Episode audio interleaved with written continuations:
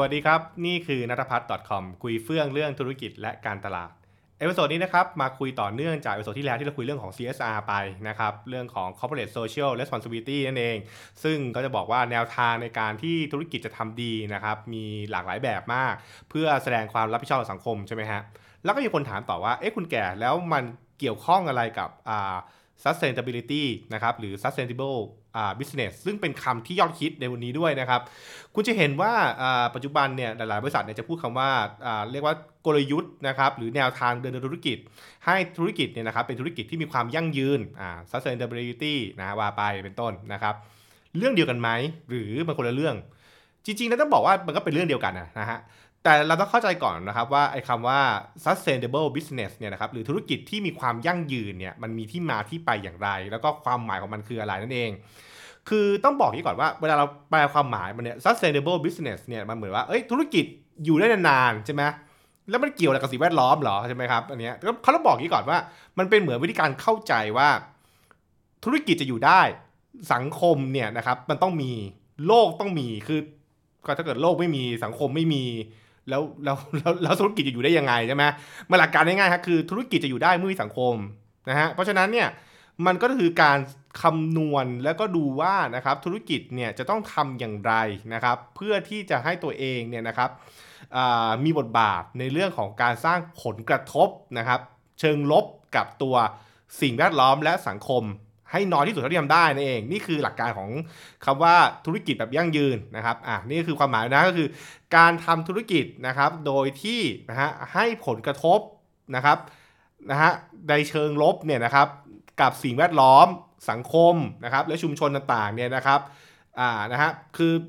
ต้องไม่ให้เกิดขึ้นนะครับหรือให้มีให้มีน้อยที่สุดให้ได้นะครับ จริงๆก็อย่ามีเลยก็ดีนะฮะคือให้น้อยที่สุด ซึ่งตรงนี้มันจะมีทั้งแต่เรื่องของการคิดในเชิงระยะสั้น และในเชิงระยะยาว ถามว่าทำไม ให้คิดอย่างนี้ครับว่าสมมติธุรกิจเนี่ยนะครับทำให้นะครับผลผลกระทบระยะยาวกับสังคม เช่นนะครับเด็กในอีกสิปีข้างหน้าจะมีปัญหาเรื่องนี้เป็นต้น พออีกสิปีข้างหน้าปุ๊บเด็กกลุ่มนี้ก็จะกลายเป็นกลุ่มตลาดที่มีปัญหาธุรกิจก็อยู่ไม่รอดใช่ไหมใช่ไหมก็มันก็จะเป็นผลกระทบต่อมา เพราะฉะนั้นคือเขาก็เลยเริ่มคิดว่าเอ้ยถ้าอย่างนั้นปุ๊บเนี่ยเพื่อให้ธุรกิจอยู่รอดนะครับนะฮะในระยะยาวเนี่ยก็คือคำว่ายั่งยืนนั่นแหละนะครับ เราก็ควรจะทำให้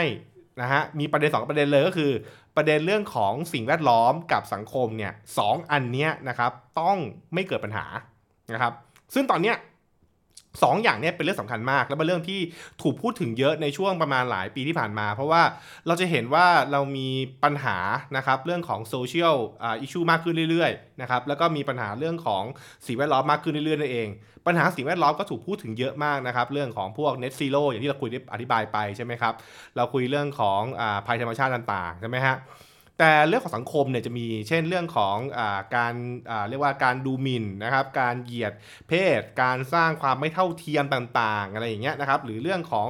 การศึกษาอะไรอย่างเงี้ยนะฮะ เพราะฉะนั้นเนี่ยเขาก็บอกว่าทำอย่างไรเพื่อที่เราจะไม่เกิดผลกระทบอย่างนี้นะครับเนี่ยคือสิ่งที่เขาก็เลยเป็นออกเป็นเหมือนแนวทางเขาบอกว่าธุรกิจเนี่ยควรจะพิจารณาแนวทางการทำดำเนินธุรกิจนะครับ ให้มีผลกระทบต่อสิ่งแวดล้อมและสังคม น้อยที่สุดนะครับนะฮะเป็นเป็นผลกระทบเชิงลบนะ แต่ถ้าเกิดมีผลกระทบเชิงบวกคือแบบว่าเสริมเสริมอันนี้ดีมากนะครับซึ่งนั่นก็เป็นที่มาของการนะครับดำเนินธุรกิจหลายอย่าง เช่นนะครับ เราจะมีเรื่องของการลดการใช้นะครับ กระบวนการที่ทำให้เกิดก๊าซเรือนกระจก อันนี้ก็อย่างที่เราบอกกันนั่นแหละก็คือเรื่องของการเอา practice มาแล้วก็มาใช้งานใช่ไหมฮะ หรือการใช้สินค้าเรียกว่าการทำเรียกว่าปัจจุบันที่เป็นรีไซเคิลใช่ไหมครับ เรื่องของการที่จะเรียกว่าทำให้กระบวนการดำเนินธุรกิจต่างๆเนี่ยมีผลกระทบต่อสิ่งแวดล้อมน้อยที่สุด ซึ่งอันนี้มันคือสิ่งที่มักจะทำกันนะครับ ทีนี้ถามว่า ผลกระทบด้านสังคมมีไหมมันก็มีบ้างนะครับ อย่างเช่น บางธุรกิจก็จะบอกว่าเราพยายามที่จะเรียกว่าไม่นะครับเรียกว่าไม่ก่อให้เกิดความแตกแยกใช่ไหมคือสังคมไงไม่เคยไม่เคยเกิดการแตกแยก หรือนะครับเราจะต้องไม่สนับสนุนนะครับสนับสนุนกิจกรรมอะไรก็ตามที่นำไปสู่นะครับปัญหาด้านสังคมต่างๆ เช่น อาชญากรรมเรื่องของไซเบอร์บูลลี่ต่างๆ อันนี้เขาก็ไม่ใช่ไหมไม่ยอมทำไม่ได้อย่างเช่น บางสื่อนะครับหรือเรียกว่าเรียกว่าอย่างอย่างสื่อชัดเจนอะสื่อเนี่ยนะครับก็จะแบบว่าไม่ไม่มีนโยบายนะครับในการที่จะเปิดพื้นที่ให้กับเรื่องของการดูหมิ่น หรือการกันแกล้งอะไรเงี้ยนะครับอันนี้ก็เป็นสิ่งที่เรียกว่าผลกระทบเลยเพราะว่าถ้าเกิดว่าธุรกิจเนี่ยเปิดทำให้เกิดสิ่งเหล่านี้ขึ้นปุ๊บเนี่ยมันก็ทำให้เกิดภาพลักษณ์ไม่ดีนะครับ ถามว่าเคสแบบนี้มีไหมก็ล่าสุดก็คุณก็เห็นใน Facebook เลยใช่ไหมฮะ Facebook เนี่ยนะครับพอพอถูกออกมาพูดนะครับว่าจริง ๆ Facebook รู้ตัวตัวเองเนี่ยนะครับสร้างผลกระทบนะทำให้เกิดเรื่องของการกันแกล้งออนไลน์ มีการเกิดเฮสปีชต่างๆเนี่ยภาพลักษณ์ด้านลบเนี่ยมันเข้ามาเร็วมากนะฮะแล้วทำให้คนเนี่ยมองคือจาก Facebook ที่คนเคยมองว่ามันเป็นดับหนึ่งในสิ่งสวยงามใช่ไหมครับแล้วตอนนี้มันก็กลายเป็นสิ่งที่คนรู้สึกแบบว่าเฮ้ยมันไม่ได้เป็น อัศวินขี่ม้าขาวมันไม่ได้เป็นสวรรค์ในแบบเดิมอีกแล้วมันกลายเป็นพื้นที่ที่น่ากลัวมากๆใช่ไหมฮะพวกเนี้ยมันก็คืออสิ่งที่ธุรกิจเนี่ยเขาก็ต้องประเมินแล้วนะครับว่าทำอย่างไรนะครับเขาจะต้องอมีแนวทางแบบไหนเพื่อที่จะไม่เกิดผลกระทบ 2 ข้อนี้ขึ้นมา ซึ่ง 2 ข้อนี้นะครับนะฮะเรื่องของสิ่งแวดล้อมสังคมเนี่ยมันนำมาสู่แมทริกหนึ่งนะในในวงการของการลงทุนนะเขาบอกว่า เวลาประเมินธุรกิจเนี่ยมันจะมีพวกผลกำไรต่างๆใช่ไหมครับ มันจะมีอีกอเรียกว่าหน่วยวัดหนึ่งเขาเรียกว่า ESG นะครับ ก็คือว่าในตัวองค์กรเนี่ยนะครับมีนะครับเรียกว่าแนวโน้มนะครับ นะและเรื่องของการนะครับเรื่องของการดูแลนะครับแล้วก็การปกป้องเรื่องสิ่งแวดล้อม เรื่องสังคมนะครับแล้วก็เรื่องของธรรมธิบาล environmental social แล้วก็ governance เนี่ยนะครับดีแค่ไหนนะครับก็เป็นค่าเขาเรียก ESG metric นั่นเอง ซึ่งอันนี้ผมก็ไม่อธิบายแล้วกันว่ามันคำนวณยังไงนะแต่ว่าโอเครู้ว่ามีค่านี้อยู่ ทีนี้ครับว่าค่านี้สำคัญอย่างไรนะครับเขาก็อธิบายอย่างนี้ว่า ถ้าเราไปดูธุรกิจเนี่ยนะครับธุรกิจที่มีค่า ESG สูงนะครับ ซึ่งถ้าพูดง่ายๆก็คือธุรกิจที่แบบมีจริยธรรม มีจรรยาบรรณมีธรรมธิบาล ดูแลสิ่งแวดล้อม มีความรับผิดชอบต่อสังคมเนี่ยนะฮะโดยส่วนมากนะครับมักจะเป็นธุรกิจที่ผลประกอบการดีนะครับซึ่งบางคนบอกเอ๊ะมันเกี่ยวอะไรยังไงนะครับ อันนี้ผมก็ต้องบอกยี้ว่าคือคือ ผมก็ไม่รู้จะอธิบายในเชิง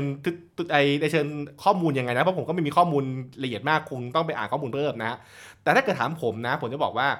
คุณจะเห็นว่าธุรกิจขนาดใหญ่เนี่ยนะครับที่มีธรรมาภิบาลเนี่ยนะครับ มันก็จะส่งผลกระทบในเรื่องภาพลักษณ์ที่ดีกับธุรกิจ นะฮะก็คือทำให้คนเนี่ยนะครับรู้สึกว่าฉันดีใจที่ support ธุรกิจนี้ ฉันดีใจที่มาเป็นลูกค้าของธุรกิจนี้นั่นเองนะครับถ้าธุรกิจไหนที่มันรู้สึกว่าเฮ้ยมันไม่มันไม่มันไม่ environmental friendly นะครับมันไม่มีธรรมพิบาลอย่างเงี้ยธุรกิจนี้ยก็ทำให้คนหลายคนอาจจะไม่อยากจะมาเป็นลูกค้าเป็นต้นนะฮะเงี้ยอย่างอย่างผมเองผมก็จะบอกว่าผมก็มีบางบางแบรนด์ที่ผมจะไม่ใช้นะครับ เพราะว่าผมรู้สึกว่าสิ่งที่ธุรกิจทำมันมันไม่ไม่ถูกต้องแต่ในในจุดยืนของผมนะฮะต้องบอกที่ก่อนนะครับอ่าและแบรนด์ไหนที่ตอบจุดยืนของผมเรื่องของการเรื่องของประเด็นสังคมต่างๆเนี่ยผมก็ยินดีที่จะใช้เป็นเรื่องธรรมดานะครับซึ่งพวกนี้มันคือถ้าเราพูดง่ายคือมันคือมันคือการทำให้แบรนด์มันแบรนด์ตัวของตัวองค์กรเนี่ยมันแข็งแรงมากขึ้นกว่าเดิมมันเอง ซึ่งก็คงส่งผลในเรื่องของลองเทอมไปแหละว่า แบรนด์ก็จะทำให้ลูกค้าเนี่ยนะครับกลับมาชื่นชอบได้ลูกค้ากลับมาชื่นชอบ แล้วก็เรียกว่าอยากเป็นลูกค้าต่อไปเรื่อยๆนั่นเองนะครับอืนั่นคือวิธีคิดฝั่งตะวันตกนะนะครับ แต่ถ้าเกิดไปคิดฝั่งญี่ปุ่นเนี่ยถ้าเกิดใครไปอ่านหนังสือของอาจารย์เกตุวดีนะของพวก Makoto Marketing เนี่ยนะครับมันก็จะเห็นภาพอีกอย่างหนึ่งคือธุรกิจที่ใส่ใจนะครับ แล้วก็เรียกว่าเน้นความคุณค่านะครับ แล้วก็ไม่ใช่ว่าแหละไม่ทำร้ายคนอื่นอะไรเงี้ยนะครับ สังคมก็อยากจะสนับสนุนนะครับเป็นเป็นหลักการคล้ายๆอย่างนี้กันนะครับ เพราะฉะนั้นคือมันก็เลยไม่แปลกนะว่าธุรกิจที่มักจะเรียกว่ามีค่า ESG สูงเนี่ย environmental social แล้วก็ governance ที่ดีเนี่ยนะครับก็เลยมักจะได้รับผลประกอบการที่ดี แล้วก็ยั่งยืนนะฮะถ้าถ้าเกิดใครอยากรู้เรื่องนี้เพิ่มเติมนะครับมันมีสายแบบนะ ถ้าเกิดคุณไปสายของไปสายของตะวันตกเนี่ยก็ไปอ่านพวกแบบพวก CSR หรือพวก sustainable business ถ้าไปอ่านหนังสือของภาษาภาษาญี่ปุ่นเนี่ยจะมีพวกแบบว่าบริษัทที่อายุมากกว่าร้อยปีใช่ไหมครับ มีแปลไทยด้วยนะ ผมจะไม่ผิดนะฮะ เออ ก็เป็นหนังสือที่อธิบายหลักการแบบนี้คล้าย ๆ กันนั่นเองนะครับ ทีนี้เล่ามายาวเลย ก็ตอบคาถามที่มีคนถามนะบอกว่า โอเค แล้วคุณแก่ครับ sustainable business เนี่ยมันเกี่ยวกับ CSR ไหมบอกเกี่ยวนะครับ เพราะว่า sustainable business เนี่ยมันก็คือเหมือนการที่ธุรกิจเนี่ยรับผิดชอบต่อสังคมนะครับ รับผิดชอบต่อโลกนั่นแหละนะครับ แล้วก็ดำเนินธุรกิจนะครับ เพื่อที่จะให้เกิดผลกระทบเชิงลบ นะฮะถ้าเกิดคุณมองง่ายๆมันก็คือการที่ธุรกิจกำหนดนโยบายนะครับกำหนดนโยบายเพื่อที่ให้ธุรกิจไม่นะครับไปข้องเกี่ยวกับกิจกรรม ที่สร้างผลกระทบไม่ดีกับสังคมนั่นเองนะครับก็ถือเป็นซีซาแบบหนึ่งด้วยเหมือนกันนะฮะแต่ CSR ก็จริงๆแล้วก็จะใหญ่กว่าตัว sustainable business มันก็จะใหญ่ใหญ่กว่าสมควรเลยนะครับ จะมี คือที่บอกมีกิจกรรมหลายอย่างนะครับแล้วก็ไม่ใช่เป็นแค่เรื่องของการดำเนินธุรกิจอย่างเดียวมันจะมีเรื่องของกิจกรรมไปบริจาคไปเรื่องของเรื่องของการโปรโมทคอสอย่างที่เราก็อธิบายไปนั่นเองนะครับแต่แต่สำหรับผมนะอย่าไปนั่งไปนั่งเขียนกันเลยว่า CSR ใหญ่กว่า sustainable sustainable ใหญ่กว่า CSR ผมบอกว่ามันไม่ผมว่านั้นไม่ใช่สาระสำคัญนะเออสาระสำคัญคือเรารู้หรือเปล่าว่าเราทำทำไม เรารู้ว่าว่าทำไมธุรกิจถึงต้อง ต้องทำแบบนี้นะครับ คือทำไมความยั่งยืนถึงสำคัญ อันนี้มันคือสิ่งที่เราคงจะต้องคุยกันมากกว่านะครับ อืตรงนี้เองผมแลกเปลี่ยนตอนท้ายนะครับนิดนึงนะครับ ตรงนี้แบบผมว่าหลายๆ คนจะบอกว่าคุณแก่มันจริงหรือเปล่าอะไรเงี้ย ก็เห็นคนไทยทำไม่เห็นไม่เห็นมันจะเป็นอย่างนั้นใช่คือผมบอกงี้ก่อนว่าเออคุณจะเห็นว่าธุรกิจเมืองไทยเนี่ยนะครับ หลาย ๆ อันเนี่ยบางทีมันเหมือนมันดูแบบมันดูเหมือนโม มันดูเป็นงาน PR มันคือแบบมันไม่ทำจริง ๆ อะใช่ไหมคือคุณอย่าไปว่า sustainable business เนี่ยคือเขาเขาใส่วิธีคิดเนี่ยอยู่ในกระบวนการทำงาน เช่น เรื่องของการลดขยะเรื่องของอะไรต่างๆไปใช่ไหมครับ แต่แต่ปัญหาของอการทำ CSR เมืองไทยนะครับคือมันไปเหมือนทำกิจกรรมถ่ายรูปอะแล้วก็เอาไปลงข่าวอะแล้วก็ชีวิตจริงมันไม่ทำแบบนั้นใช่ไหมครับมันอันนี้มันก็อันนี้ก็ไม่ได้นะครับ เพราะฉะนั้นคือ ผู้บริโภคฉลาดนะครับเขาก็ คือถ้าเกิดว่าเขาเห็นว่าสิ่งที่สิ่งที่บริษัทประกาศ กับสิ่งที่ทำเนี่ยมันสวนทางกันมันก็ไม่ได้ใช่ไหมมันก็มันก็คงจะไม่มันก็คงจะไม่ใช่เป็น sustainable อย่างที่ประกาศออกมานั่นเองนะครับ ก็เข้าสู่ฟังไว้แล้วกันนะครับ เห็นด้วยไม่เห็นด้วยอะไรก็บอกได้นะครับ แล้วก็หรือถ้าเกิดว่าคุณเจอบริษัทไหนที่พยายามทำตัวเป็น sustainable business เนี่ยก็มาแลกเปลี่ยนมาแชร์กันได้นะครับ ก็เป็นเกร็ด เล็กน้อยและการต่อเนื่องจากคำถามที่มีคนถามมานะครับผมขอบคุณสำหรับคำถามด้วยนะครับนี่คือนัทพัฒน์คอมนะฮะคุยเฟื่องเรื่องธุรกิจและการตลาดครับ แล้วมาคุยกันต่อนะครับในวิดีโอหน้านะฮะสำหรับวันนี้สวัสดีครับ